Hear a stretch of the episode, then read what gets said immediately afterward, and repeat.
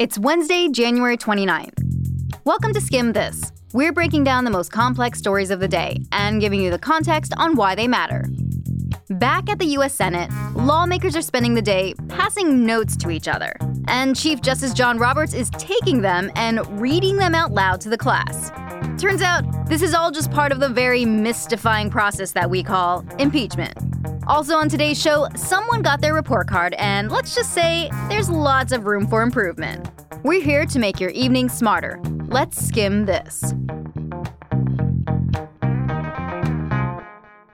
Today's episode is brought to you by H&R Block. They have upfront transparent pricing, so you know the price before you begin. Yesterday, White House lawyers wrapped up opening arguments in the Senate impeachment trial of President Trump.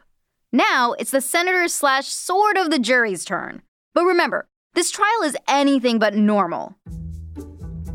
Instead of like a regular trial with 12 jurors randomly selected from a jury pool, this one has all 100 members of the entire Senate.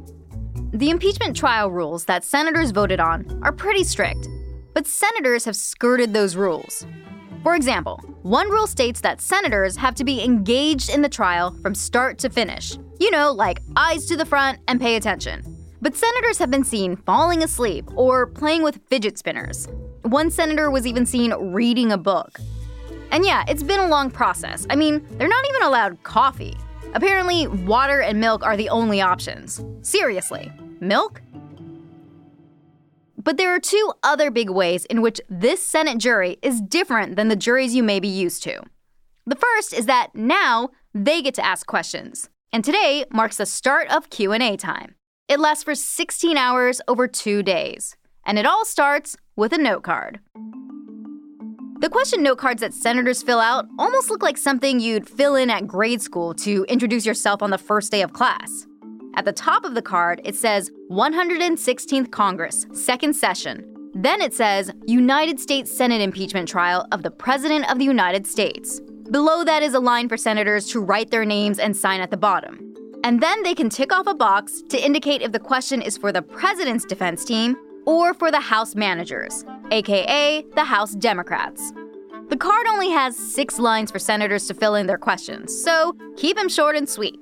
And while the senators fill out their cards, they have to sit quietly at their desk like the good kids up front, write down what they want asked, and then pass up their cards to be delivered to Chief Justice John Roberts who will then read them out loud, including naming the senator who wrote the card. Thank you, Mr. Chief Justice. I send a question to the desk. Is the standard for impeachment in the House a lower threshold to meet than the standard for conviction in the Senate? The President's counsel stated that, quote, there is simply no evidence anywhere that President Trump ever linked security assistance to any investigations, end quote. Is that true?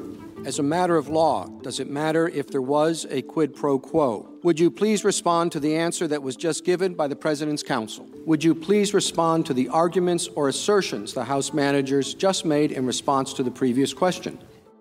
The questions alternate between Republicans and Democrats.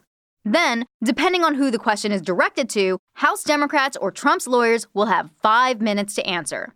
We should note that there is no limit to how many questions can be asked. During President Clinton's impeachment trial in the 90s, there were over 150. So that's Q&A time.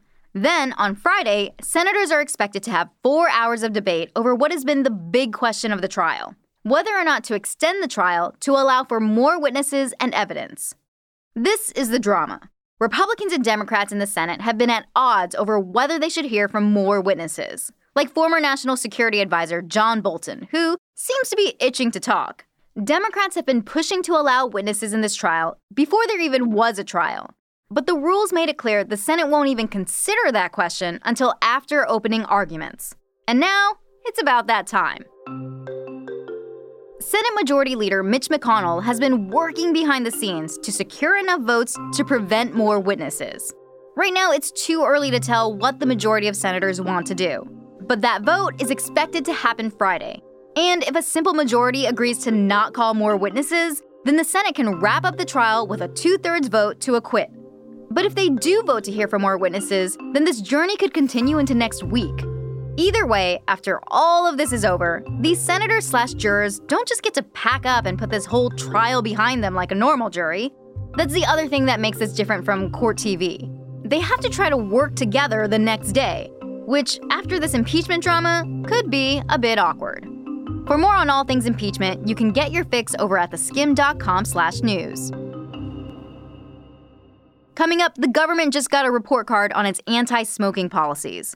Spoiler alert, someone's going to summer school. That's next. It's tax season, and that means figuring out how to file. If you need help, look to H&R Block. Their no surprise guarantee means that they're always transparent about pricing, so you don't have to worry about spending more than you meant to. Because who wants to know the price up front? Oh, right, everyone. Plus, they cover you with free audit support and a free mid year care check. It's better with Block.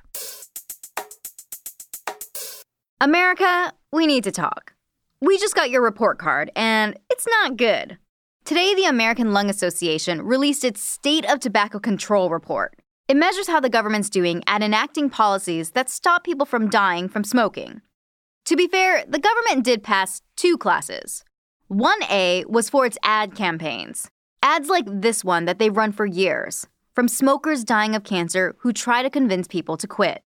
They can be hard to watch or here. If you're a smoker, I have a tip for you. Make a video of yourself before all this happens. Yeah, those ads are heavy, but effective. Another A grade the federal government got was for raising the national minimum age for buying tobacco products to 21. In case you missed it, that passed right before winter break and took effect immediately. That's about all the good news to report, because in three other areas, the federal government got two F's and a D. Here's where the government might need some tutoring. Last year, the Trump administration announced a ban on all flavored e cigs. But on January 2nd, it watered that rule way down, saying the ban won't apply to anything sold in vape shops. That was one high profile letdown highlighted in today's report. But most other things the government still hasn't done are playing out behind the scenes. Like Medicaid and Medicare only covering certain programs that help people quit smoking, or failing to raise taxes on tobacco to the degree that advocates argue would actually save lives. Thomas Carr is the National Policy Director at the American Lung Association and says it's not a coincidence those behind the scenes policies are the ones tobacco lobbyists most want to stop you can always tell when um, a policy is going to be effective and how hard the tobacco industry will fight against it. All of this matters more because of the skyrocketing popularity of e cigs, or vaping. For a little reference, e cig use among high school students has more than doubled in just two years. Even though vaping liquid doesn't contain old school tobacco, a lot of it does contain nicotine. And that nicotine can get young people addicted, which increases the odds that they pick up more harmful smoking habits later. Considering how much progress there's been in getting kids off cigarettes, these e cigs are a big problem. Given the uh, kind of drop in youth smoking rates, we're at a historical low of 5.8%. We had the opportunity to make this generation that was coming up the first tobacco free generation, and unfortunately, vaping has kind of robbed us of that. But Carr says 2020 could be the year things turn around. By March, the FDA will finalize rules for putting more graphic visual warning labels on packs of cigarettes. And by May, the FDA will start doing health tests on all new tobacco products, including e cigs, before they hit the market. Which should mean products the FDA thinks are too dangerous never reach stores. So, unless there's any last minute surprises, America's grades might look a bit better next semester.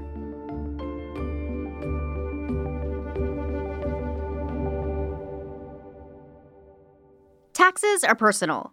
Life happens and then suddenly you've got to tell the government about it. So this year the Skimm is teaming up with H&R Block to learn about how different life updates can affect your taxes. Today, one Skimm HQer who spent half a year freelancing before she got this job is here with a thing to know. It's true. In 2019, before I got hired at the Skimm, I spent a few months freelancing. I'd heard that contract work meant I'd get deductions on my taxes, but honestly, I didn't really know what that meant. So I went to H&R Block and said, "Help me."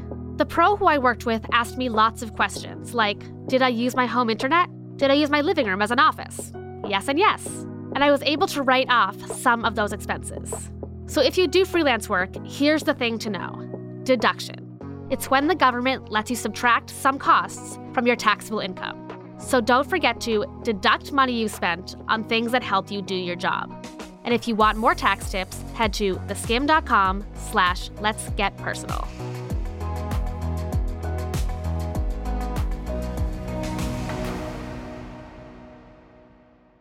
Stressed about an upcoming negotiation you have at work? We get it. And our Skimmed from the Couch guest this week, former New York Times columnist Amanda Hesser, knows what it's like to get nervous about the specifics. As the co founder and CEO of the food media company Food 52, Amanda has had her share of negotiations, including one that involved an $83 million deal. Here's how she remembers to breathe, even when things get tense. My best piece of negotiation advice is to have a sense of humor during the process and don't forget the sort of humanity element. I think that people get very tense and very focused on trying to get what they want and negotiation is really about, you know, a relationship and being honest and working through something with compromise and I think bringing a little levity to the situation can often help um, put everyone at ease and also I think once everyone is at ease, you think more clearly and more nimbly. The latest episode of Skimmed from the Couch is available on Apple Podcasts or wherever you get your podcasts.